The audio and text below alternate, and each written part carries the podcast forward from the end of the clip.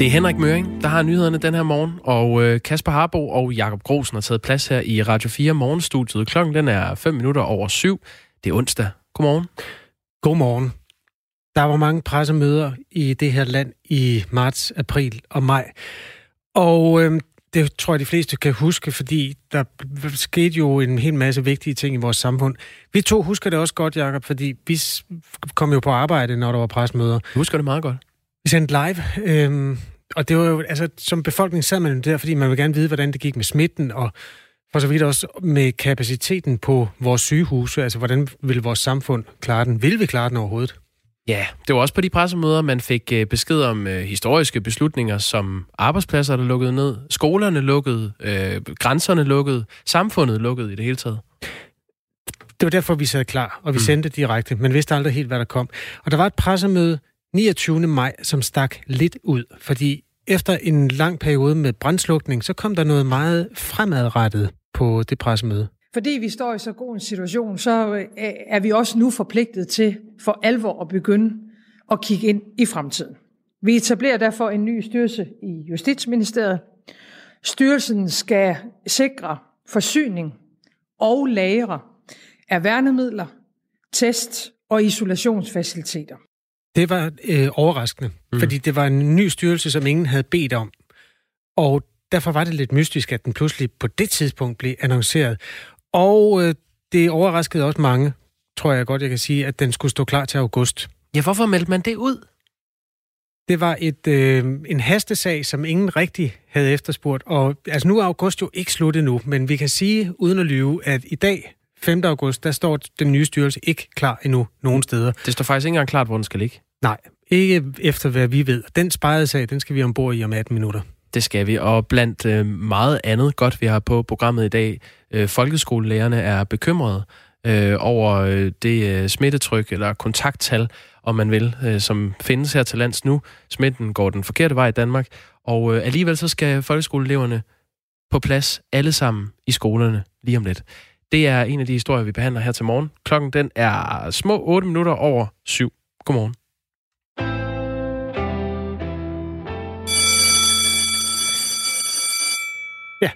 ind igen. Ferien lakker mod enden for folkeskoleeleverne. Fra næste uge skal de, øh, ja, for nogens vedkommende første gang siden marts, ind og sidde på bænken igen.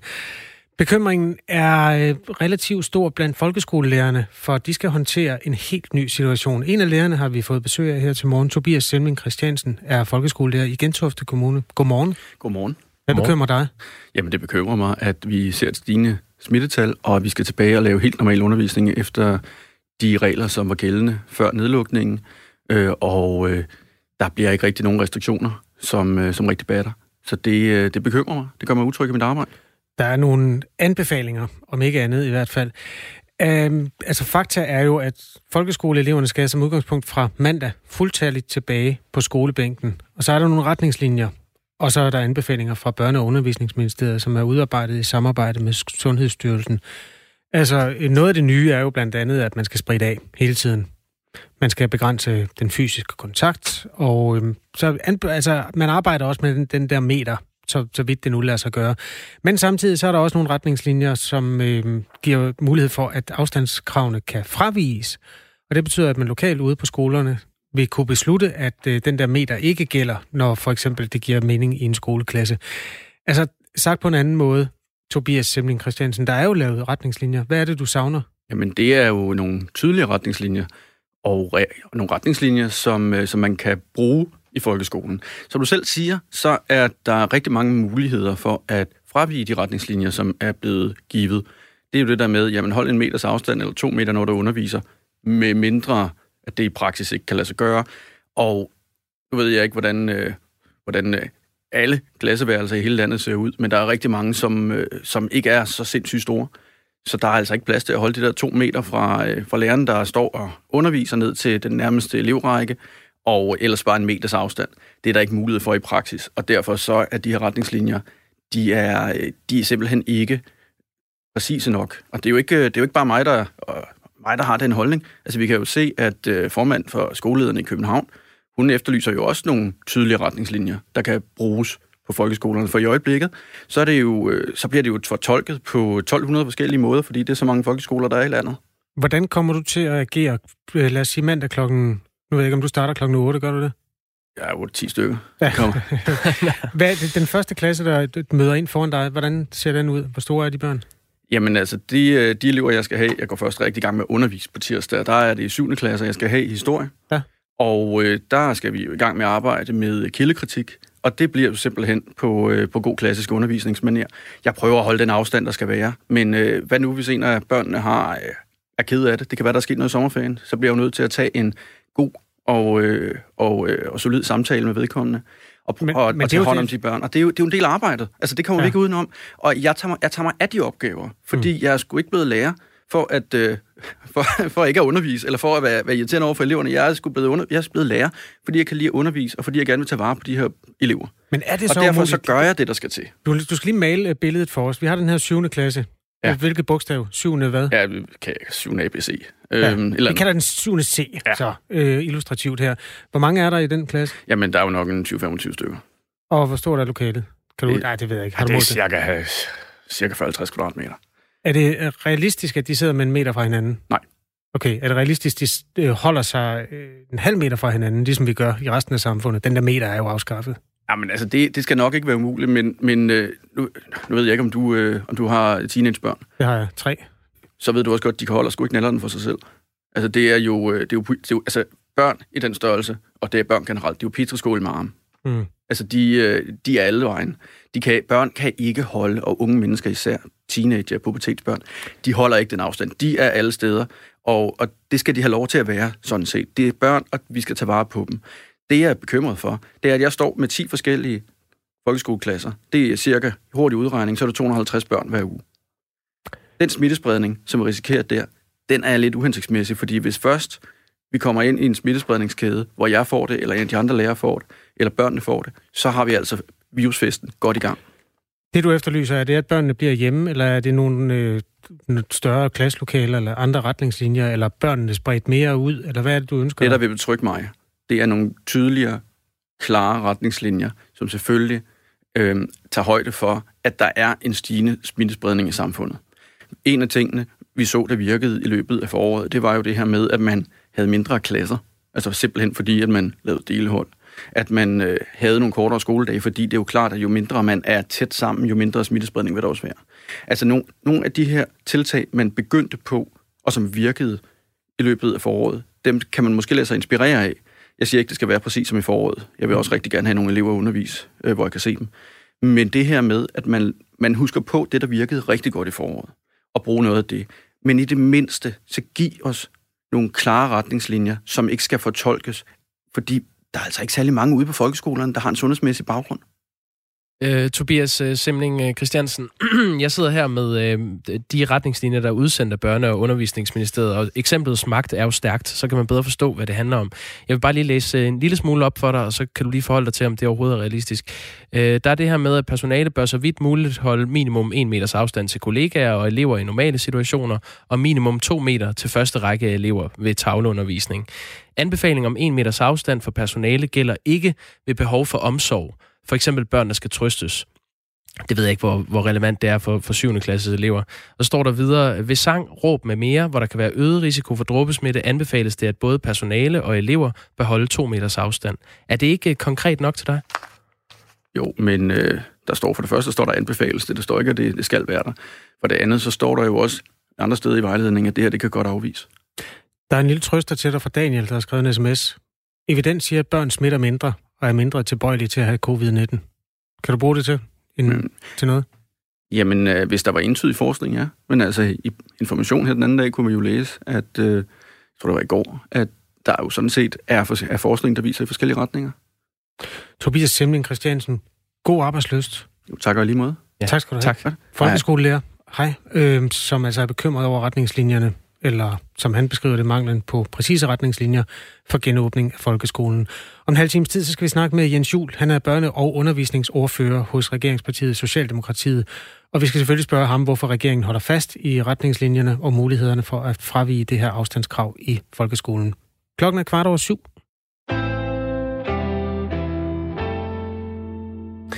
Hvor langt er Nordkorea med at udvikle atomvåben? Det er et spørgsmål, der er spøgt gennem mere end 20 år.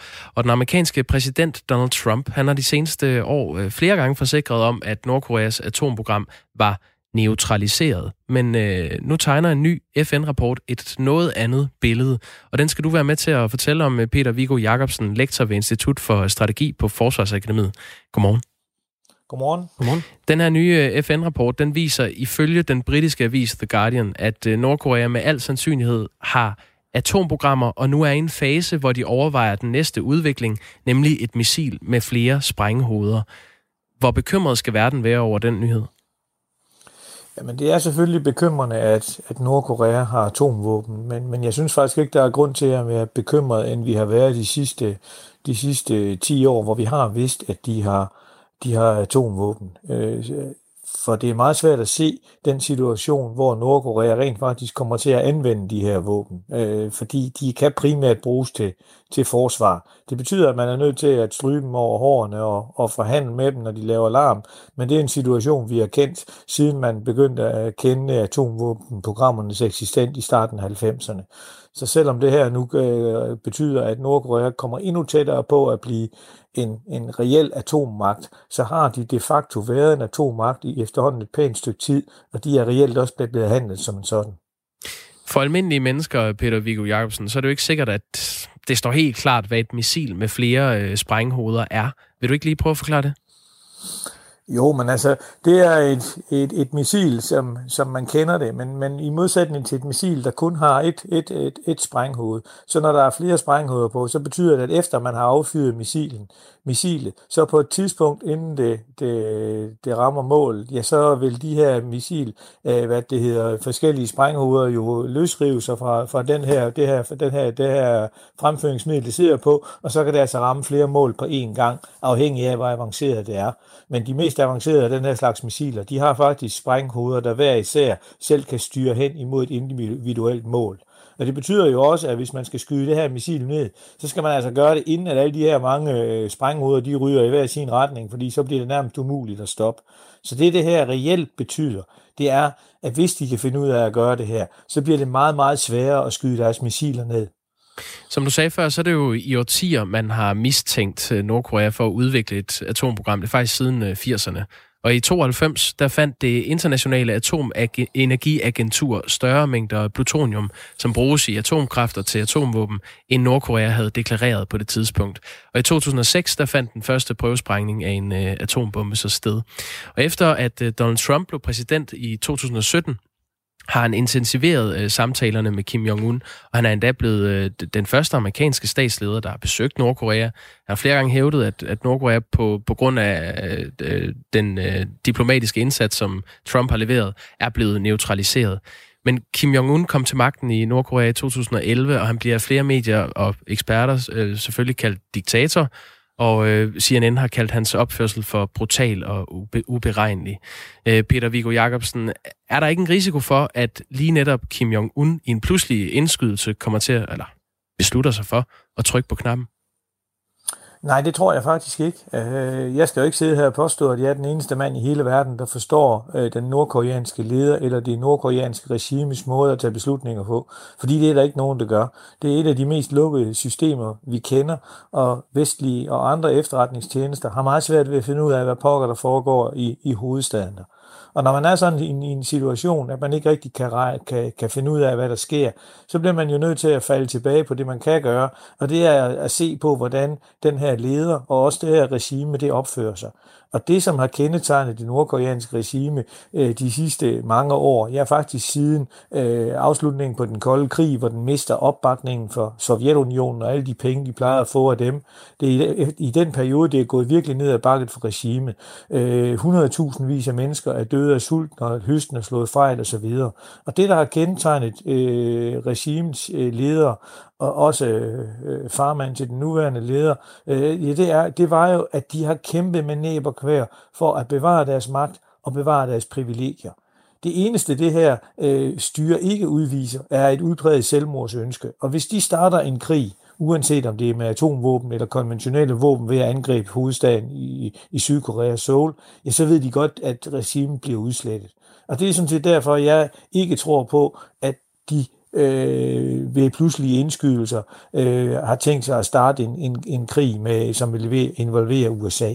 Øh, de er meget, meget dygtige til at gå lige til stregen. De er meget, meget dygtige til at provokere og fremkalde kriser med det formål at få øh, brændstof, forskellige andre ydelser, de ikke selv har kan generere. Og det har de nu øh, perfektioneret i de sidste 20 år. Øh, så jeg ser altså ikke nogen stor risiko for, at det bliver Nordkorea, der starter en, en krig. Og da der heller ikke er andre, der har lyst til at starte en krig, så er det svært at se, hvordan den skal bryde ud. Men nu kommer du ind på noget meget interessant, for hvis de ikke øh, har tænkt sig at bruge de her atomvåben, Nordkorea, hvorfor udvikler de dem så? Jamen det er fordi, de er bange for at blive angrebet af andre. Det er et grund til, at Nordkorea sat sig benhårdt på for atomvåben. Det er fordi, de har set, hvad der sker med lande, som USA ikke kan lide andre steder, der ikke har atomvåben. Den irakiske leder Saddam Hussein blev fjernet. Øh, øh, Libyens leder Gaddafi, som havde et atomvåbenprogram, han afleverede sit atomvåbenprogram i 2003, og i 2011 der bliver han dræbt som følge af en amerikansk ledet intervention. Øh, så hvis nordkoreanerne var i tvivl om, at det er meget fornuftigt at have atomvåben, hvis man ikke ønsker at blive angrebet af USA, eller blive udsat for amerikanske bestræbelser for at få styret undermineret, så er atomvåben en god idé. Det var sådan set også en, den kommentar, som en indisk general kom med i kølvandet på øh, krigen imod Irak, øh, som amerikanerne udkæmpede i 91, hvor øh, Irak bliver smidt ud af Kuwait. Han konstaterede tørt, at hvis man skal modstå USA og deres nye moderne våben, så skal man have atomvåben. Og det er altså den lære, som, som nordkoreanerne øh, har, har, har, har draget. Og de ved jo også godt, at hvis de ikke havde atomvåben, så ville vi være hammer ligeglade med dem. Men fordi de har atomvåben og en militær evne til at kunne angribe øh, Sydkorea og, og dræbe millioner af mennesker, ja, så er man nødt til at tage dem alvorligt. Konklusionen er ingen grund til bekymring. Jamen det kommer jo an på, om, om, om du synes, at det er rart at, at have en situation af konstant øh, krise. Men det, jeg tror, der er ikke nogen grund til at blive bekymret for en, en stor krig. Det man kunne være bekymret for, det er, at, at regimet falder fra hinanden indenfra, øh, fordi det jo, det, det, det jo ikke fungerer særlig godt. Mm. Og det er jo den frygt, som også har betydet, at Kina og Sydkorea ikke rigtig er villige til at indføre hårde økonomiske sanktioner imod regimet, fordi man er bange for, at det imploderer. Men hvis, skal, hvis jeg skal øh, sætte mine penge på et af de her to redselsscenarier, en, en, en krig med atomvåben, eller at, at, at, at styret falder fra hinanden, ja, så er det nok øh, den sidste risiko, der er den største. Men, men det arbejder Kina, Sydkorea og andre altså meget hårdt på at forhindre, fordi det er de helt vildt bange for. Og det kan man jo også godt forstå. Så derfor mm. så tror jeg altså, at vejrudsigten, den, den peger i retning af mere permanent krise øh, og usikkerhed omkring øh, Nordkorea. Det sagde Peter Viggo Jacobsen, lektor ved Institut for Strategi på øh, Forsvarsakademiet. Tak fordi du var med her til morgen. Selv tak. Klokken den er 7.23. Vi øh, står fem dage inde i august. Kan du huske det pressemøde, hvor Mette Frederiksen annoncerede en sprit ny styrelse? Det er Corona-styrelsen. Måske øh, druknede det for dit vedkommende i nogle af de andre pressemøder, som løb af stablen i marts, april og maj. Men det skete altså den 12. maj Statsministeren øh, sagde sådan her. Fordi vi står i så god en situation, så øh, er vi også nu forpligtet til for alvor at begynde at kigge ind i fremtiden. Vi etablerer derfor en ny styrelse i Justitsministeriet. Styrelsen skal sikre forsyning og lagre af værnemidler, test og isolationsfaciliteter. Styrelsen skal være en muskel, sagde Mette Frederiksen. Øhm, men selvom den skal stå klar i august, så kan hverken vi her på Radio 4, eller landets regioner, eller kommuner, få svar på, hvor den skal ligge, eller hvad den skal koste, eller hvor mange mennesker, der skal arbejde. Og tavsheden og mystikken om den her nye styrelse, den undrer også regeringens eget støtteparti. Jeg synes faktisk, det er super mærkeligt, at vi ikke ved øh, dels, hvor værnemiddelstyrelsen skal ligge, øh, og hvem der skal bemande den. Man skulle jo synes, at når planen er, at den skal køre i august, så har man også efterhånden nogle svar på øh, de her spørgsmål smittetallet stiger øh, drastisk, og derfor er det jo vigtigt, at vi har alle planer på plads øh, i forhold til en eventuel bølge 2, øh, og derfor kan det jo undre, at når man nu har sagt, at man laver en værnemiddelstyrelse, at, øh, at man ikke har meldt yderligere ud omkring det, øh, og det vil jeg da opfordre regeringen til at gøre. SF's øh, retsordfører Karina Lorentzen hørte vi her. mærkeligt, at vi... Oh, hun gentager lige sig selv. Karina Lorentzen. Øh, en af dem, der har budt ind på at få den styrelse, det er dig, Jørgen Pedersen, Venstreborgmester i Kolding. Godmorgen. Ja, godmorgen da. Fem dage inde i august, øh, hvor styrelsen jo efter planen skal åbne. Ved du noget om, hvor den skal ligge? Nej, det gør jeg overhovedet ikke, og alligevel så synes jeg jo, at jeg gør, fordi vi har peget på nogle gode lokationer i Kolding, så det går jeg jo håb på, at det er derfor, der er tavshed, fordi de har besluttet en af dem. Øhm, selv SF, som er støtteparti, undrer sig over, at ja, i virkeligheden var der mange, der undrede sig over, at den overhovedet blev annonceret, men øh, sig også over, at man ikke er nået længere med det, i, med at, at melde den ud. Er du også, nu er du jo så fra et øh, oppositionsparti, er du også øh, i, hvad skal man sige, i en tilstand af forundring? Ja, men nu er det faktisk et enigt byråd, der har budt ind på det her, så det er ikke så meget med opposition at gøre. Selvfølgelig undrer jeg mig over, at øh, noget, man siger, der skal være etableret her ved udgangen af august, at øh, der ikke er meldt øh, klare ud på det. Øh, og det venter vi selvfølgelig stadigvæk på, at der kommer nogle mere klare meldinger, så vi også kan svare lidt mere konkret, end vi har gjort til dato. Vi har forsøgt at spørge hos Justitsministeriet, men har ikke kunne få svar eller få øh, justitsministeren Nick Hagerup i tale omkring den her sag. Ministeriet skriver til Radio 4, at den skal være op at køre i august, øhm, og det er, hvad vi kan få at vide lige nu. Vi har også talt med regioner og politikere, som gerne så, at den her den lander uden for hovedstaden.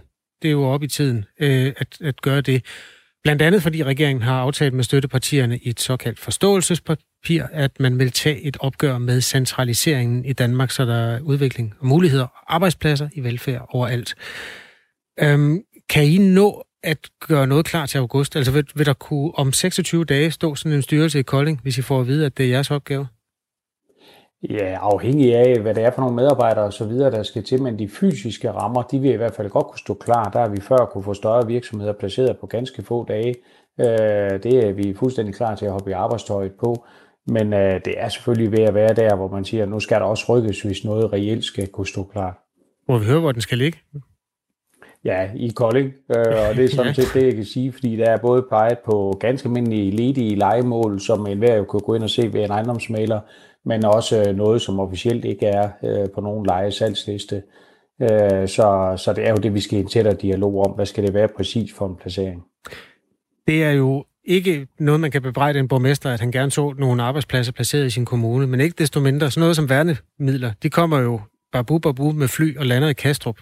Synes du, Kolding er en optimal placering i den øh, kabale? Ja, fordi fakta var jo faktisk, øh, da vi så sidste gang, at øh, en hel del af værnemidlerne landede faktisk i Bilund, fordi der har vi jo Danmarks anden internationale lufthavn. Øh, og derfor så ligger vi jo fuldstændig lige for med infrastrukturen fra Bilund til Kolding, men netop også motorvejsanlægget til Kastrup, hvis det er der, det lander, eller hvis det måtte lande i Hamburg, hvad der jo også er muligt, så vi ligger i centrum af Danmark har logistikeerfaringerne og kan tiltrække de rigtige medarbejdere, der også skal til ud over logistikmedarbejdere. Hvis du overholder fartgrænserne, hvor længe er du så om at køre til Bilund Lufthavn fra dit borgmesterkontor? En time? Ja, men fra mit borgmesterkontor, så 27 minutter, øh, så holder jeg man derop nu. En lastbil, den er måske lidt længere tid om at komme frem, men den skal så også kun til Kolding Nord, ikke ned i Kolding Midtby, hvor jeg har kontor. Okay. Husk at sætte en halv time af til at parkere også. Det kan godt tage lidt tid. ja, det er øhm, godt. Det her det er jo en politisk sag, og det er jo øh, fair nok. Regeringen har jo også nogle, hvad skal man sige, nogle øh, hensyn at tage.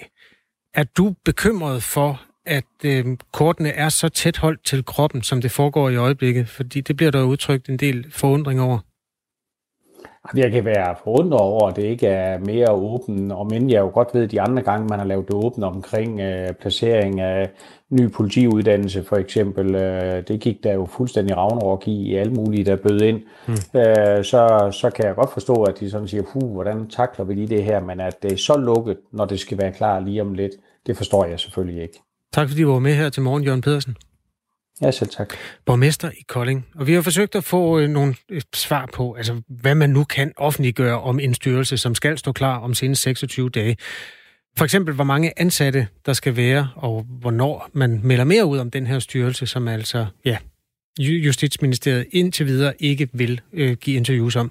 Vi har spurgt en række socialdemokratiske ordfører, om vi kan få at vide, øh, altså i placeringen, når man vil tage hensyn til partiets egen forståelsesparti øh, papir, om at tage et opgør med centraliseringen i Danmark og dermed placere styrelsen uden for hovedstaden.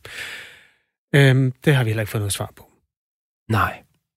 Men øh, det er da en sparet sag. Jeg tror, vi kommer til at følge op på den, Kasper. I mellemtiden er klokken blevet halv otte. Det er Henrik Mørings tur.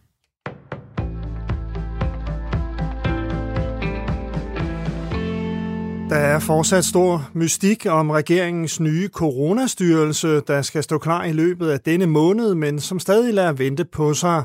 Radio 4 har spurgt en række ordfører, kommuner og regioner, der alle venter med stor interesse på særlig placeringen af den nye styrelse, men intet har hørt.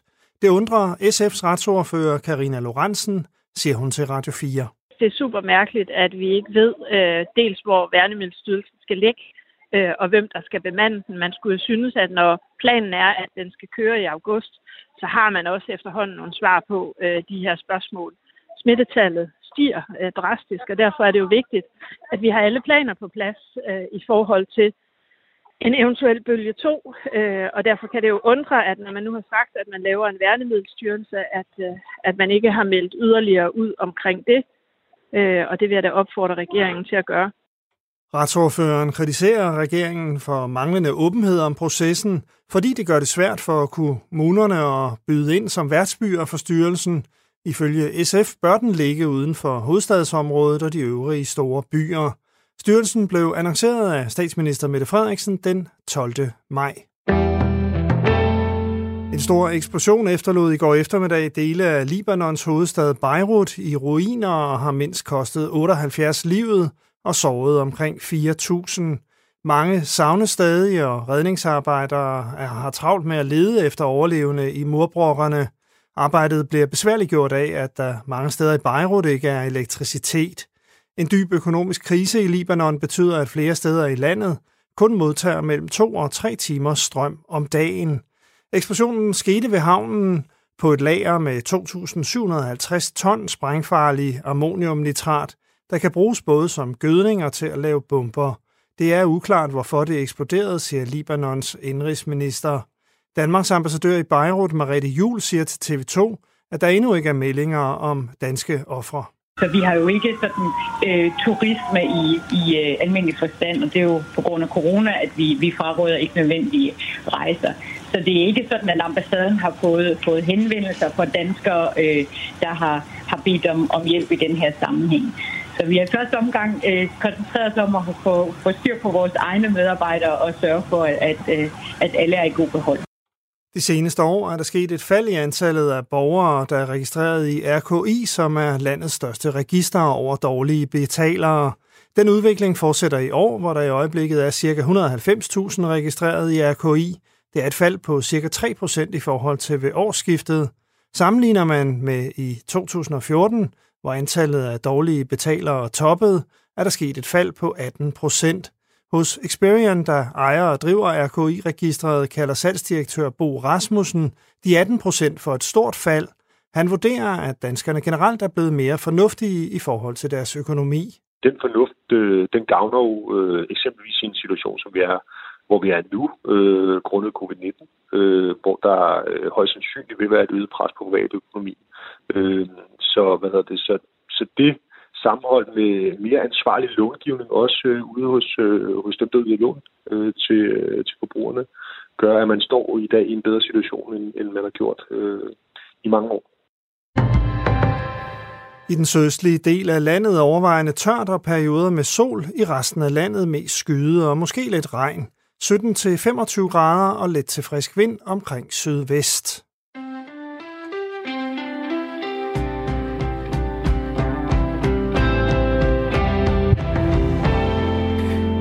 Jakob Grosen, Kasper Harbo og så nyhedsvært Henrik Møring. Det er et øh, triumvirat, der laver morgenradio til dig her på Radio 4. Klokken er 7.34. Og øh, folkeskolerne, de åbner i næste uge, og tidligere på morgenen, der talte vi med øh, folkeskolelærer Tobias øh, Semling Christiansen, som er utryg ved de øh, retningslinjer, som Børne- og Undervisningsministeriet har øh, udarbejdet. Og øh, nu skal vi sige godmorgen til øh, Jens Jol, som er børne- og undervisningsordfører for Socialdemokratiet. Godmorgen. Godmorgen. Øh, de her retningslinjer, de bekymrer flere øh, folkeskolelærer. De synes, at det er, øh, det er for uklart, hvad det er, de skal gøre, når de tager på arbejde på, på mandag. Er retningslinjerne gode nok, når, når lærerne er utrygge ved at tage på arbejde? det er i hvert fald vigtigt, at vi får en, en snak om retningslinjerne, og der har jo også været sådan lidt en fornemmelse af, at øh, når vi kom tilbage her efter sommerferien, så var der slet ikke nogen retningslinjer.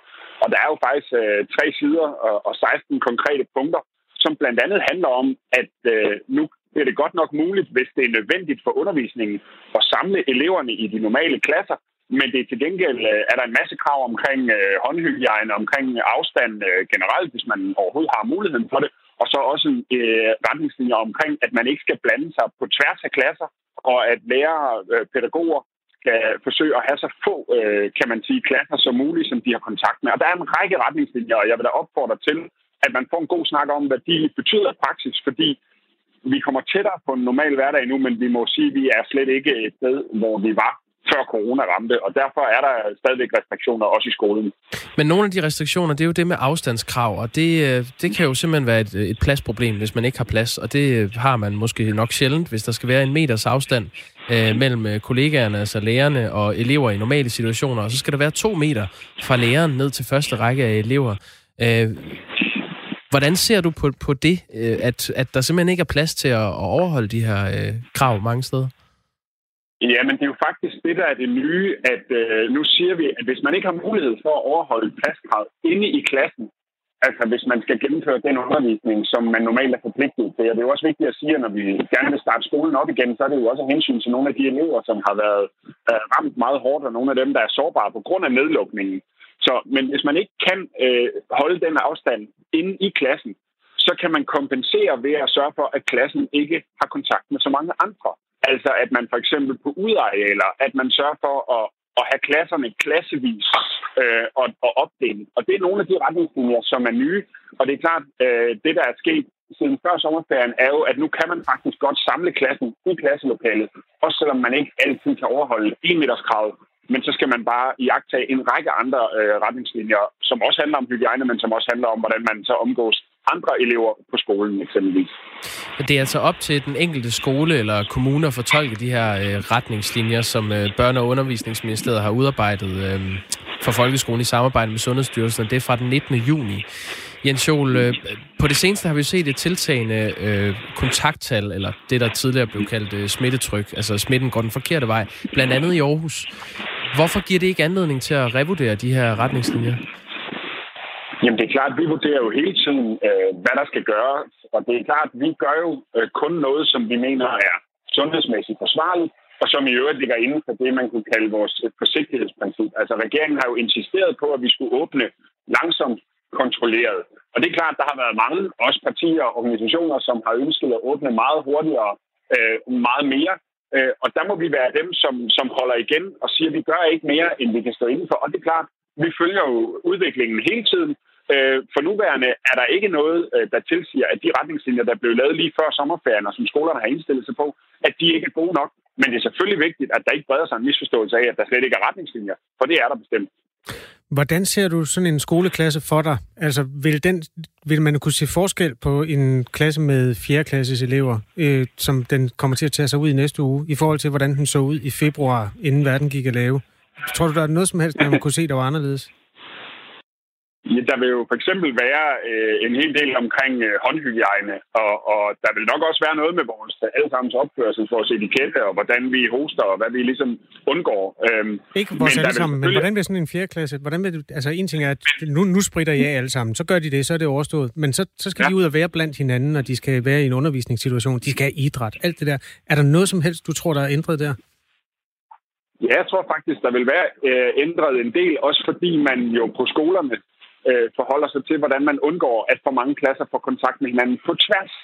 Altså, en ting er, at man sidder i sin egen klasse, men man skal jo så reducere antallet af kontakter. Og vi har også, øh, der står jo også i retningslinjerne, at man skal forsøge at minimere antallet af voksne, der har noget at gøre med klasserne. Og når man skifter klasse eksempelvis, eller hvis man skifter hold eller fag eller et eller andet, og er nødt til at gå over i en anden gruppe, så er der nogle øh, hygiejneregler, som man kan jagtage. Og alle de her ting vil jo være nye ting. Noget vil ligge øh, efterhånden lidt på ryggraden, men der er også rigtig meget, vi skal minde hinanden om, fordi det er jo rigtigt, som du også siger, der er tendenser til øh, nogle steder, at det går i den forkerte retning, og det er faktisk nu, vi er nødt til at holde fast, hvis vi ikke skal sætte øh, det over styr, som vi har brugt rigtig lang tid på at opbygge. Nu siger du hele tiden vi, og det er jo sådan noget, som vi voksen til voksen sagtens kan finde ud af. Men det her, det er børn, Jens Jol. De, deres hjerne er ikke så store som vores. Ah, det ved jeg nu ikke, men, øh, men det er rigtigt, der er nogle ting, hvor de opfører sig anderledes. Og det er der jo også taget højde for. Altså man kan sige, der har jo aldrig været et krav om, at man ikke måtte øh, trøste børn, som øh, havde slået sig for eksempel, eksempelvis. Og det ville jo også være pædagogisk øh, uforsvarligt, hvis man ikke kunne drage den omsorg. Og derfor er der selvfølgelig anderledes retningslinjer for børn, end der er for voksne. Men man kan godt lave øh, rutiner, man kan godt øh, dele skolegården op, øh, man kan godt sørge for, at man måske holder pauserne på skud, man kan gøre rigtig mange ting for at minimere antallet af kontakter. Og det er det, der står noget om i de retningslinjer, øh, som er udarbejdet nu, og som giver mulighed for, at vi kan komme tættere på en normal skoledag, men jo ikke tilbage i en skoledag, som vi kendte den i eksempelvis februar inden covid-19. Noget af det, øh, Jens Jol, hold op, der, øh, jeg tror, vi skal lige varedeklarere, at vi får nogle øh, sms'er om, øh, om, at der er dårlig lyd, og det er noget med, at du, er, du sidder på en færge lige nu. Det er nok det, vi hører, der bliver sagt noget over højtaleren. Så jeg skruer lige ned for dig, Jens Jol, mens jeg stiller dig et spørgsmål. Jeg sidder her med retningslinjerne foran mig for Børne- og Undervisningsministeriet, og de er jo det, de er, de er retningslinjer. Alle de her retningslinjer er formuleret med bør, altså der øh, fester og introarrangementer bør begrænses, for eksempel. Og så er det altså op til skolerne at vurdere det. Synes du, det er fair, at det er skolerne, der skal fortolke, hvordan de skal øh, udføre de her retningslinjer? Ja, altså jeg synes faktisk, at historien indtil nu har været, at øh, man ude lokalt i, øh, i forhold til altså, lærere og ledere, i forhold til kommunal personale, alle dem, der har skulle træffe store beslutninger og, og indrette meget, lave meget om på meget kort tid, der har man jo vist over de sidste halvår, at man faktisk er i stand til både at gøre det ansvarligt og også øh, træffe nogle meget store beslutninger og lave meget om i rutinerne på meget kort tid. Og det har jeg egentlig tillid til, at man gør bedst muligt. Og når retningslinjerne er formuleret sådan, som de er, så er det jo for at tage hensyn til de lokale forhold, og hvad man har mulighed for øh, de forskellige steder. Så de skal bestemt optages, men det er jo ikke en facitliste, som fortæller alt. Men det er noget af det, der bekymrer øh, lærerne, blandt andet andre øh, Tobias Semling øh, Christiansen, som vi havde med tidligere fra, fra Gentofte folkeskolelærer. Han, han mener, at de her retningslinjer er for vage, og han ved ikke, hvordan han skal forholde sig til, at der for eksempel ikke er plads til at holde den der meter øh, mellem øh, lærer og elever, og heller ikke to meter ned til den forreste række af elever. Blandt andet, fordi han, han har også løbende berøring med 250 elever i løbet af en uge. Øh, hvad, hvad, hvad vil du sige til ham, som kan give ham ro i maven, når han skal på arbejde på mandag? Jeg er da sikker på, at uh, Tobias og andre lærere har den her dialog lige nu, også med deres øh, uh, ledelser og med de kommuner, hvor de uh, underviser og arbejder. Og det er jo der, hvor man i, i fællesskab skal finde ud af, hvad er det, der giver os utryghed? Hvad er det, vi skal gøre? Hvordan skal vi fortolke det? Og det er jo klart, det skal man jo ikke stå alene med som lærer, uh, og derfor er den her diskussion jo sådan set også uh, vigtig at få uh, ude på skolerne og i kommunerne. Og det, det tror jeg sådan set er i fuld gang forud for opstarten i næste uge. Men, øh, men jeg kan jo godt forstå, at man har tænkt, betyder den her udvikling, der har været over sommerferien, betyder det noget nyt, eller kan vi stadigvæk stole på de retningslinjer, der kom øh, før sommerferien? Og det er altså som situationen nu, som er nu, der kan man stadigvæk bruge de retningslinjer, øh, der var før sommerferien. Og det er klart, vi vil følge øh, situationen og udviklingen løbende, og, og, og skulle der blive behov for andre ting, så vil øh, myndigheder og regeringen selvfølgelig melde det ud, lige så snart der er behov for det. Men det vi ved, det er, at smitten går den forkerte vej, så situationen er i hvert fald anderledes, end den var den 19. juni, da de her retningslinjer blev, øh, blev lavet. Øh, her til sidst, Jens Jol, synes du, at, øh, at det er fair, at, at folkeskolelærerne øh, selv skal stå med de her og lave de nødvendige øh, sundhedsfaglige øh, vurderinger, når de ikke har forudsætningerne til det?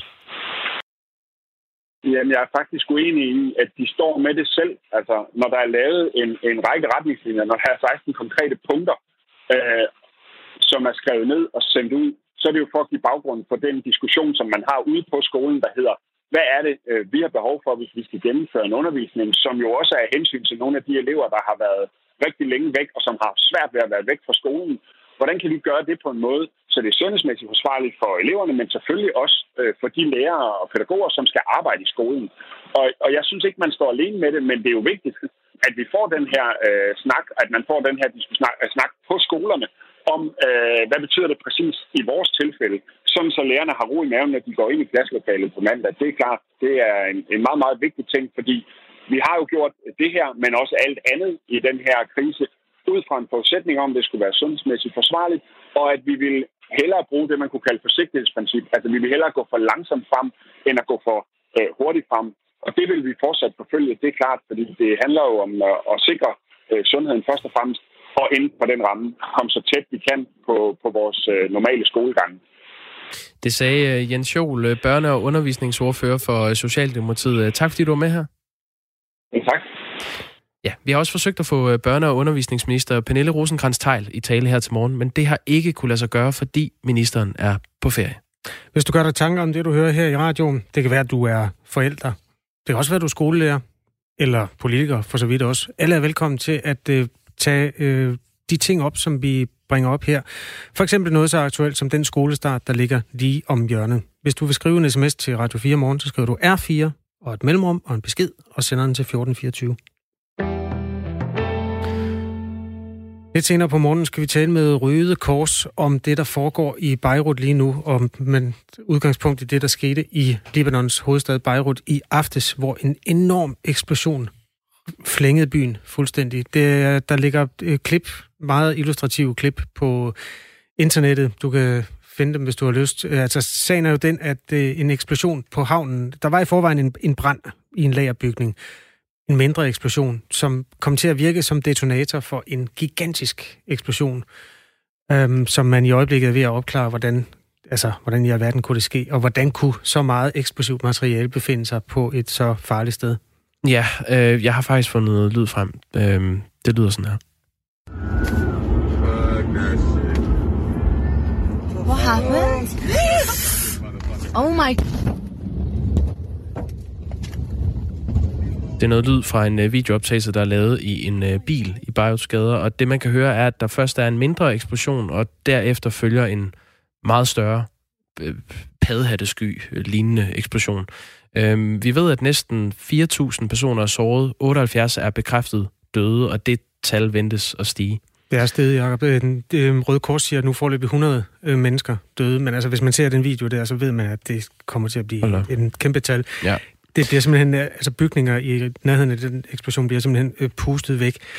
Det, der sker, det er, at der har ligget 20.000 tons eksplosivt materiale på havnen, og det har ligget der i seks år, fordi man øh, har øh, konfiskeret det fra nogle mennesker, som man ikke øh, mente håndterede det rigtigt. Øh, ammoniumnitrat, det er et meget brugt stof i forbindelse med produktion af bomber. Det er også et stof, der indgår i forskellige former for kvælstofgødning. Og så vidt jeg forstår, jo, jo højere kvælstofindhold, desto mere eksplosivt er det. I Danmark, som er et meget reguleret samfund, der er det enormt øh, svært som privatperson at købe den type gødning. Men det er altså ligget i den der lagerbygning i seks år. Ja, øh, uden sikkerhedsforanstaltninger. Det har fået øh, præsident øh, Michel Aoun til at sige, at det er uacceptabelt. Det har han skrevet på Twitter. Og så har han desuden skrevet, at de ansvarlige vil blive straffet hårdest muligt. Ja. Den vender vi tilbage til, den her øh, historie. Hvis du, altså, det er jo lidt et langskud det her, men altså, hvis du sidder og på en eller anden måde er involveret i forhold til øh, Libanons hovedstad Beirut, hvis du kender mennesker der, eller hvis du har været der, øh, kender til forholdene på stedet, så må du altså også rigtig gerne være med til at øh, lave det her radioprogram. Okay. Skriv en sms ind, hvor du skriver R4, og ja, den besked, som du, øh, de erfaringer, som du kan have fra det her sted, og så send den til øh, 1424. Det er jo angiveligt sådan, at de her rystelser, de kunne mærkes på Kyberen, der ligger 230 km væk, og jeg så billeder fra øh, lufthavnen uden for Beirut, den ligger 10 km udenfor, fuldstændig smadret. Vi øh, følger det i hvert fald op sammen med Røde Kors på ja. den anden side af nyhederne kl. 8.07.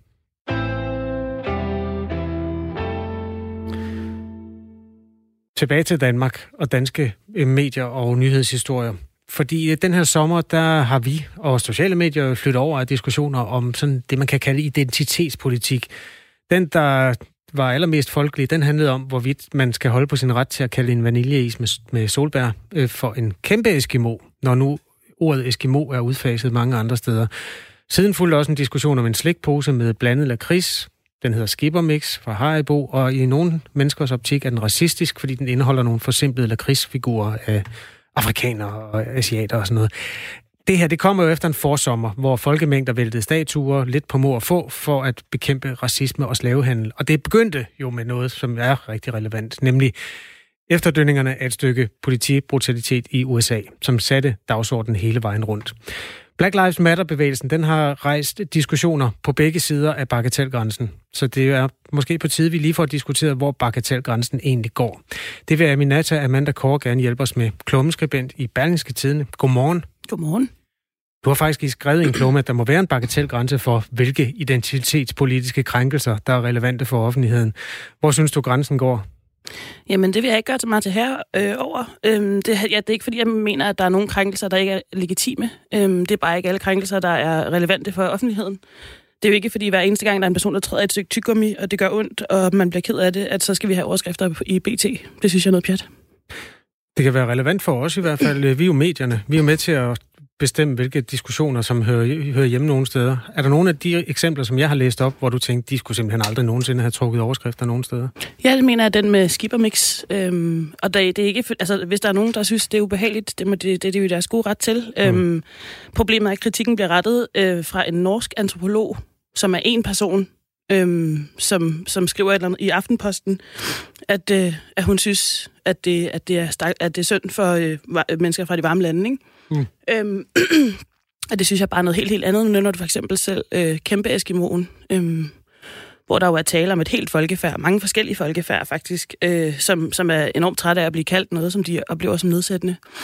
Øhm, og så synes jeg, det er helt vildt mærkeligt, at, vi, at, at det i medierne bliver sidestillet, som om det er det samme. Altså, det er en person i et andet land, som har fået en følelse i kroppen, og det andet er altså mange, mange års undertrykkelse, og noget, hvor at den danske befolkning måske på tide øh, blev opmærksom på, at vi ikke altid har været skide ved grønlanderne. Grunden til, at de måske flyder sammen i nogle menneskers bevidsthed, det er, at de kommer på en gang i en strøm, som, hvor det kan være svært at skille skidt fra kanelen. Det er måske derfor, det er relevant at, at finde ud af, om der er en bagatelgrænse. Om ikke andet, så kan man da definere sin egen. Hvad synes du, problemet er ved, at, at nogle bagatelagtige diskussioner kommer til at fylde rigtig meget? Jamen, hvis vi tager den her med skibermix, så kan det jo få lov til at bidrage til historien om, at sorte mennesker og asiater og sådan noget er enormt nærtagende og ikke kan tåle noget som helst. Og, hvor, altså, hvorfor er der ikke nogen, der kan se det sjove i alting og sådan noget. Men det er jo ikke sorte mennesker og asiater, der har rettet den her kritik. Det er jo en norsk dame, der hedder Gro, Ja. og så er der nogen, der har fundet en dansk antropolog, som de kunne få til at sige nogenlunde det samme. Ikke? Altså, det, jeg synes, det, øhm, det er sgu ikke det samme. Altså, det er mærkeligt, at det skal være det samme, og det bliver, det bliver en del af et narrativ, hvor at, øh, nu kører krænkelses, hedder, krænkelsesmøllen igen, og folk kan ikke tåle noget som helst og sådan noget. Men, men hvis man lige adskiller tingene, så synes jeg, at man, i hvert fald, man kunne starte med at nøjes med at forholde sig til de krænkelser, hvor personen, der er blevet krænket, er den, der retter kritikken. Ja. I din klumme, der skriver du, de mest smålige petitesseagtige anklager om krænkende adfærd kommer ofte fra komplet irrelevant og selvhøjtidlig kant, nemlig fra dem, der ikke har noget på spil i sagen. Ja. Hvorfor synes du, man ikke må hvad skal man sige, være krænket på andres vegne? Det må man så gerne, men skal det, i, skal det i overskrifter? Altså i et andet land? det synes jeg måske er overkill. Øhm, der er et andet eksempel, som jeg også bruger i min klumme, hvor øh, i foråret, hvor en, øh, eller måske i vinter, en, øh, en dansk tv-vært blev ud, altså, var, kom i en kæmpe shitstorm, fordi hun havde klædt sig, klædt sig ud med tørklæde på.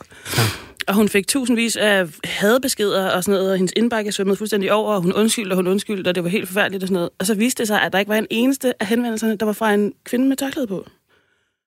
Og det var fuldstændig latterligt, så det var bare sådan nogle, det var sådan nogle altså meget woke danske typer, som, som føler sig enormt krænket på nogle andres vegne, og så skal de lægge nogen for had. Og igen bidrager det jo også til, at, at, at det her narrativ med, at muslimske kvinder ikke kan indordne sig, og de skal have særhensyn og sådan noget, men det var jo ikke fra, det, de muslimske kvinder kritikken kom. Så det, der synes jeg måske, at vi, særligt der er et medieansvar for lige at, at kigge på, hvem, hvem siger hvad, og hvor mange mennesker er der egentlig tale om. Er det bare en norsk kvinde, der hedder Gro? Alle de her diskussioner, der er det jo også blevet lidt sådan, at man skal deklarere, hvor lidt og hvor meget man selv er part i sagen, eller hvor meget man selv har på spil. Øh, her på radioen, der havde vi blandt andet et øh, kritisk interview med Boalia Sørensen, som er talsperson for Black Lives Matter-bevægelsen i Danmark. Og øh, der kan jeg huske noget af kritikken af interviewet, øh, den rettede sig mod min medvært Jakob, der sidder her ved siden af, øh, hvor det blev fremhævet, at Jakob var en privilegeret hvid mand, som stillede øh, kritiske spørgsmål til hende. Øh, bidrager det med noget positivt, det her, at vi hele tiden skal deklarere, om man er hvid eller brun? Øhm, jeg synes ikke nødvendigvis, altså, jeg synes ikke, man behøver at deklarere, om man er hvid eller brun, hver, hver gang man siger noget nogen som helst steder. Øhm, og det handler måske sådan set heller ikke så meget om, om man er hvid eller brun i forhold til min, min kritik. Det handler mere om, altså, er du en del af den gruppe, som er krænket, eller opfinder du bare et ikke-problem, hvor nogle andre potentielt en dag kunne blive krænket? Mm. Der synes jeg, der er massiv forskel. Og det behøver ikke at handle om race, det kan jo handle om alle mulige ting. Aminata Amanda Kåre, jeg, jeg er lidt interesseret i, når du, når du siger, at, øh, at man også som medie må se på, hvor mange er det, der fremfører den her kritik, eller er det bare en person, der har skrevet en øh, kronik. Mm. Øh, den kan man jo sådan set godt vende mod dig og så sige, du er jo også bare en person, der har skrevet en kronik, og du mener det her, og så er det blevet trygt. Er, er det ikke sådan, medierne fungerer? At der er nogen, der har en holdning, så lægger de den ud øh, som debattør i en kronik, og så skaber det en debat. Er det ikke fair nok? Jo, det kan man da 100% det kan sagtens sige. Øhm, det er heller ikke fordi, at, at, at der er nogen, der skal dømmes ude, øhm, men, men altså, e- eksempelvis det her med, med hvad hedder de der, slik, slikhoveder. Øhm, Skivermix. Skivermix, præcis. Øhm, altså, det, det er en person i et andet land. Det, det, det, det er så langt væk. Altså, så kan, du, så kan du gå en tur ned ad strøget og spørge tilfældige forbipasserende, øh, er der nogen af jer, der kan komme i tanke om noget, nogen en dag kunne blive krænket over? Og så er det pludselig journalistik. Altså, det synes jeg er noget pjat. Alright. Den her med, at man diskuterer hudfarve og sådan noget, et, altså, nu er jeg jo jeg er en privilegeret hvid mand, og når vi diskuterer de her ting, jeg er jo faktisk i tvivl om, jeg skal deklarere, at du er en brun kvinde, altså, fordi det er, det er simpelthen blevet så betændt. Vi har fået at vide, at hudfarven er ligegyldig, men jo mere man taler om det, desto mindre ligegyldigt forekommer det også at være. Hvordan føler du, man skal øh, tale om de her ting? Altså, om, du, om, du, om jeg mener, at du skal deklarere min hudfarve? Ja, for eksempel, når vi taler om, øh, om Black Lives Matter-diskussionen, skal man så fortælle, at du er en brun kvinde? Altså, du, kan, du kan forsøge at læse min klumme, og så kan du lege, at jeg er hvid, og så læse den igen, og så se, om budskabet ændrer sig.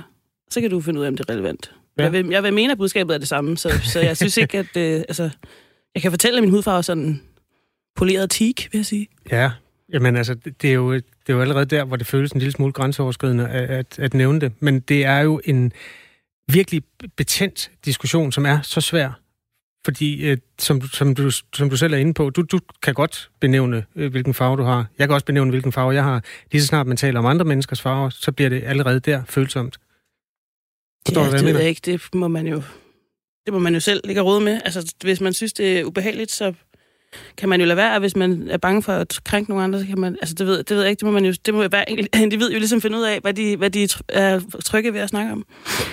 For nogle måneder siden, så havde vi et interview med en fabrik, der hedder Hama, der producerer perler til perleplader, de der stiftplader, som alle raske børn har siddet og lavet på et tidspunkt. Øh, de var blevet kontaktet af en kvinde, og hun var jo et hvid, hvis vi lige skal deklarere hende. Hun, hun synes, det var forkert, at farven på de lyserøde perler blev kaldt for hudfarve. Og øhm, perlepladefabrikken Hama reagerede ved at ændre farvens navn, så den nu hedder en eller anden variant af rosa. Jeg kan ikke huske det præcise navn. Øhm, og den, hun fortalte, at hun ville hjælpe fabrikken med ikke at fremstå racistisk. Hvad synes du om den sag? Jamen, altså private virksomheder må jo gøre, hvad de vil. Jeg forestiller mig, at Hama har tænkt, øh, tjener jo flest penge på, at den hedder hudfarve, eller den hedder noget andet, og så har man handlet efter det. Så altså ja, det, det har jeg, jeg svært ved at gå op i, det må jeg Hvis, hvis, hvis der ja, det må de da gerne. Hvilke sager vil du sige sådan i, i debatten om øh, det, vi kalder øh, populært krænkelseskultur, synes du har været legitime? Jamen, det, altså alle emner er som udgangspunkt legitime. Det er ikke, fordi der er nogle emner, som vi ikke må snakke om. Det er, det er vinklen, og det er den der med, at vi som medier meget, meget hurtigt tænker, hov, er der overskrifter i den her? Ej, hvis der er nogen, der siger, hende der grove V'en siger om skibermix, at man burde ikke spise andre mennesker, så kan vi lave en overskrift. Så ved vi allerede nu, at der er nogen, der skriver i kommentarsporet, hvad så med kagemænd, hø, hø, og så er der nogen, og så kan vi diskutere, og så er der nogen, der kan råbe krænkelseskultur, og så er der nogen, der kan råbe racister, og det bliver rigtig fedt, og kliks og views og sådan noget.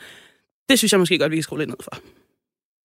Amanda, eller Aminata Amanda Kåre, altså klummeskribent i Berlingske, der kan man finde øh, din klumme, der hedder, der må være en bagatelgrænse for, hvilke identitet... Åh, oh, ja, prøv at søge på det. Der må være en bagatelgrænse for, hvilke identitetspolitiske krænkelser. Hvis du bare søger på det, så kommer du det rigtige sted hen. Tusind tak, fordi du vil øh, være med til at diskutere de her ting. Jamen selv tak. Så kan vi øh, i fællesskab få defineret en eller anden form for bagatelgrænse for os, hvor det hører hjemme i medierne. Der er flere, der stempler ind. Øh, Tommy Digård har skrevet et maleri, der hænger i en kirke i Skovlunde af en hvid kvinde, der sparker til en sort dreng, krænker ikke til synlædende. Det er spørgsmålet, om det er blevet opdaget, Tommy øh, Ligård, fordi den type øh, installationer har haft en øh, hård tid. Er det det der med Inger Støjberg? Nu bliver jeg helt i tvivl. Ja, det er... Tommy, skriv ind, hvis det er det, du refererer til. Paul vil gerne vide, hvad Black Lives Matter mener om lakridssagen. Det er um, en sms fra Paul. Det kan være, vi... Jeg har ikke, øh, den har vi ikke lige fulgt op på endnu. Nej, det... Øh, mm, lad os se, er der flere relateret til den sag, Kasper? Skippermix er Haribo og Halal. Jeg er krænket, står der i en sms. Ja. Hvad synes hun om, at DSB og DF-sagen, at DSB ikke længere vil have en DF-annonce i deres gratis blad, fordi en person føler sig krænket, er der også en, der spørger. Den sag er jeg ikke bekendt med. Nej, men det er også sådan en øh, hvad med den anden sag, og den, den tror vi, den lidt, bare lidt lægger vi lige over i hjørnet, øh, lige præcis den der, fordi det, i virkeligheden handler det ikke om politiske partier for en enkelt gang skyld, men mere sådan om den brede identitetspolitiske diskussion. Den vender vi øh, tilbage til. Tak for sms'erne, der startede med R4 og et mellemrum er sendt til 1424. Ja, og med det er klokken blevet 8, og det er blevet Henrik Mørings tur.